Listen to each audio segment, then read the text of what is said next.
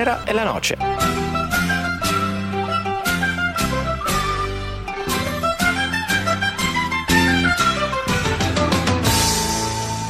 Buonasera e ben ritrovati nel salotto di Tenere la Noce. Dagli studi di Samba Radio a Trento, il vostro purito vi accoglie, guidato in maniera diligente e precisa dal loco in regia.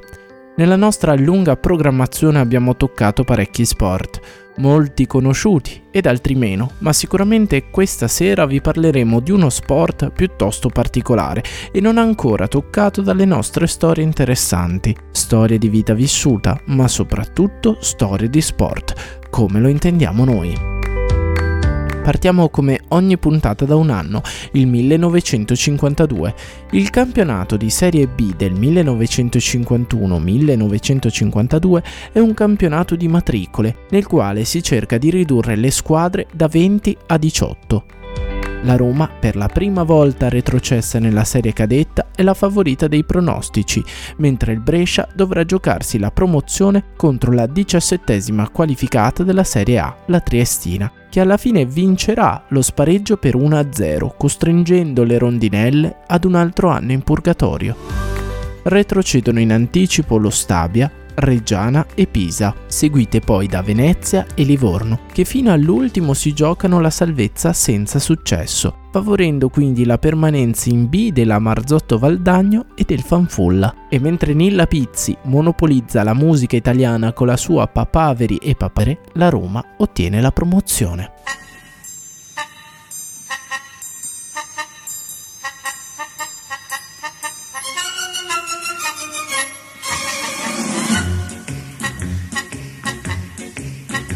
Lo sai che i papaveri sono alti, alti, alti. Sei nata paperina, che cosa ci vuoi fare? Che cosa ci vuoi fare?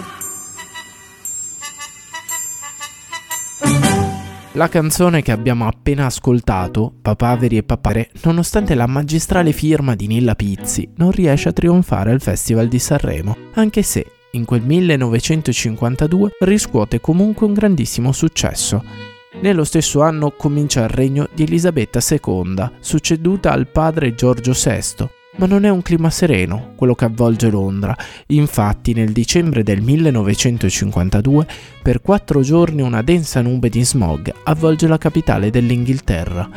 In Italia, intanto, dagli studi RAI di Milano va in onda il primo telegiornale, mentre negli Stati Uniti d'America viene inventato il codice a barre. Nascono tra gli altri il futuro presidente russo Putin, Vasco Rossi, David Hasselhoff, mentre muoiono Benedetto Croce e Maria Montessori.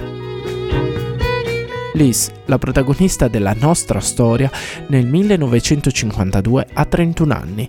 È una madre calma, determinata e soprattutto paziente.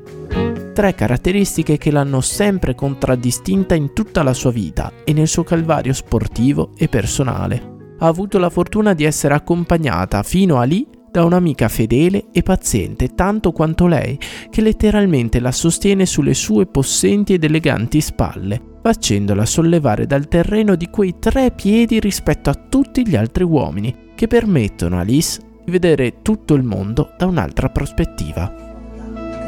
Avete capito di che disciplina andremo a parlare? Allora stringete saldamente le redini tra le mani e sistematevi comodi sulle vostre migliori selle, cari ascoltatori, perché questa sera vi racconterò di Lee Sartel e della sua prova di dressage alle Olimpiadi di Helsinki del 1952.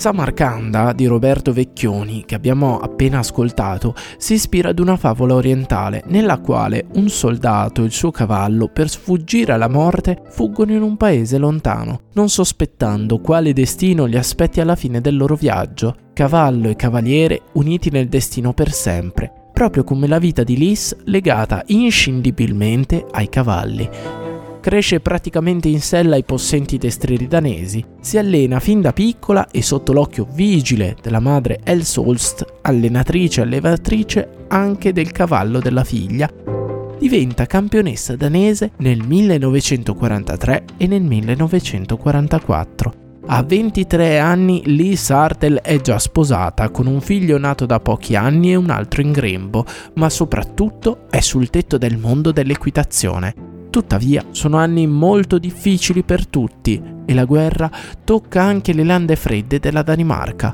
È proprio la seconda guerra mondiale a condurre nelle coste del nord un anatema che segnerà per sempre la giovane Lis, l'epidemia della polio.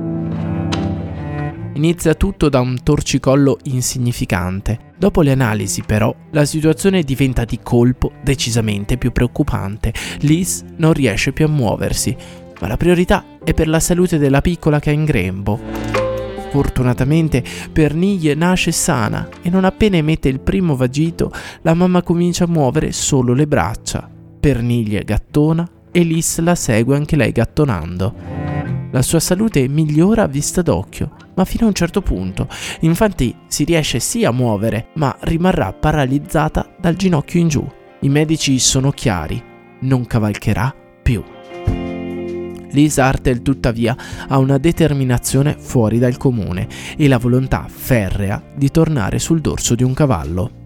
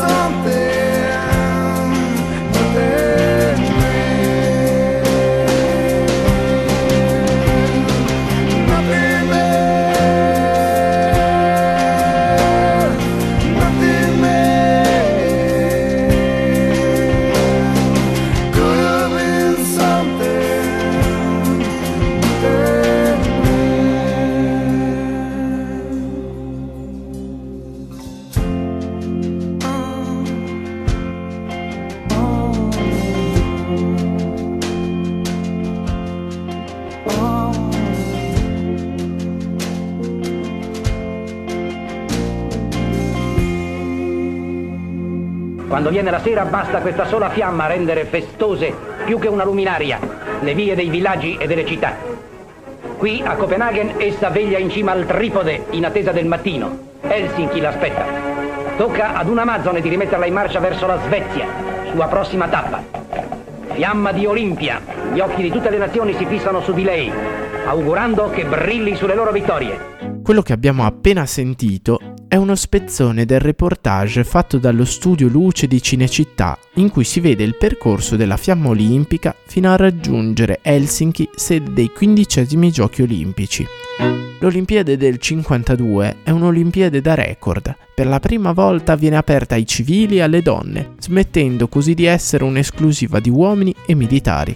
Ecco allora che per le migliori atlete del globo si prefigura l'occasione di una ribalta mai avuta in precedenza e la Artel decide di tornare ugualmente a cavalcare.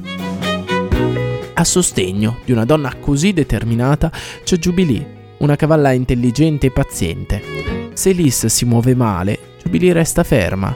Se Liz cade, e cade davvero parecchio alle prime uscite, Jubilee l'aspetta Grazie a lei Liz torna a cavalcare bene, ma soprattutto torna a gareggiare. Il tocco dell'Artel è delicato e chi si occupa di equitazione sa benissimo che in quel tocco c'è tutta la linfa vitale dell'esclusivo rapporto tra cavaliere e cavallo, estrema fiducia e confidenza, un rapporto di completa simbiosi che porta pure Jubilee a dei cambiamenti. La cavalla inizia infatti a formare dei muscoli che prima non aveva, prestandosi così alle competizioni di dressage. Il dressage è la disciplina equestre che viene anche chiamata gara di addestramento, nella quale cavaliere e cavallo devono eseguire delle figure, particolari movimenti prevalentemente di carattere geometrico, su un campo di forma rettangolare. Ecco quello che aspetta l'Isse Jubilee ad Helsinki e non sarà affatto semplice, anche perché alla quindicesima Olimpiade è tutta una novità. Sono perfino cambiati i sistemi di valutazione delle prove di equitazione. Il punteggio più alto e quello più basso si abbassano, tenendo buono solo quello che c'è in mezzo. Un po' come dire il passato non ci interessa più, ma il futuro è troppo lontano, conta solo l'ora e l'adesso.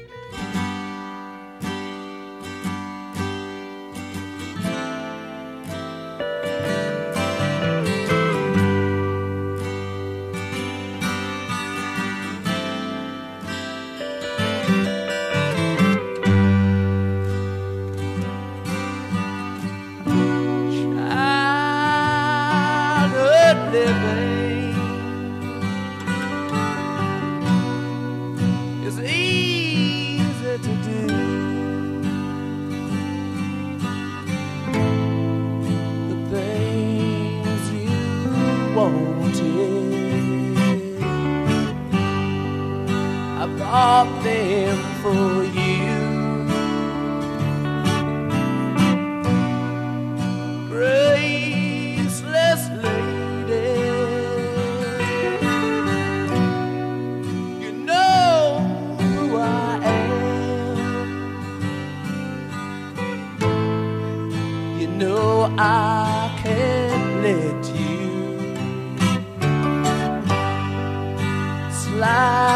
my head.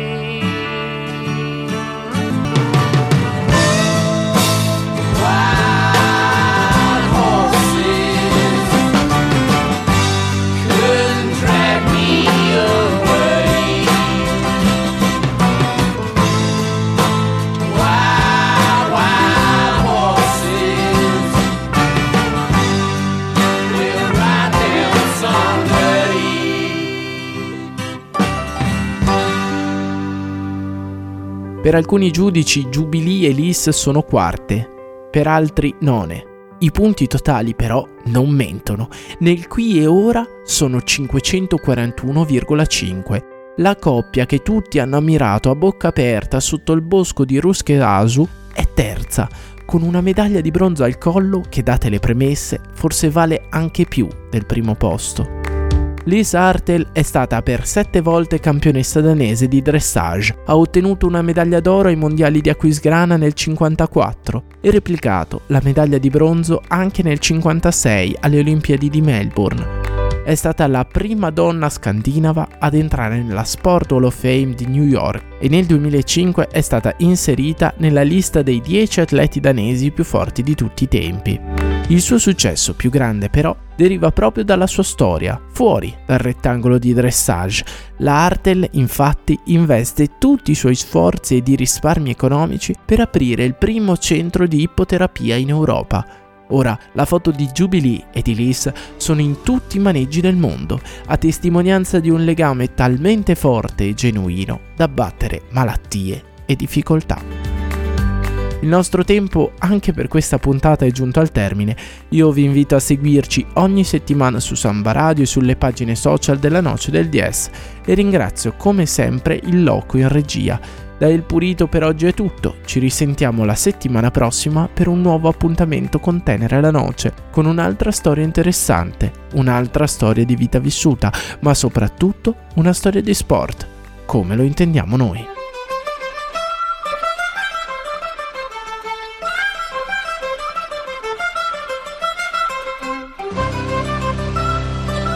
E la Noce.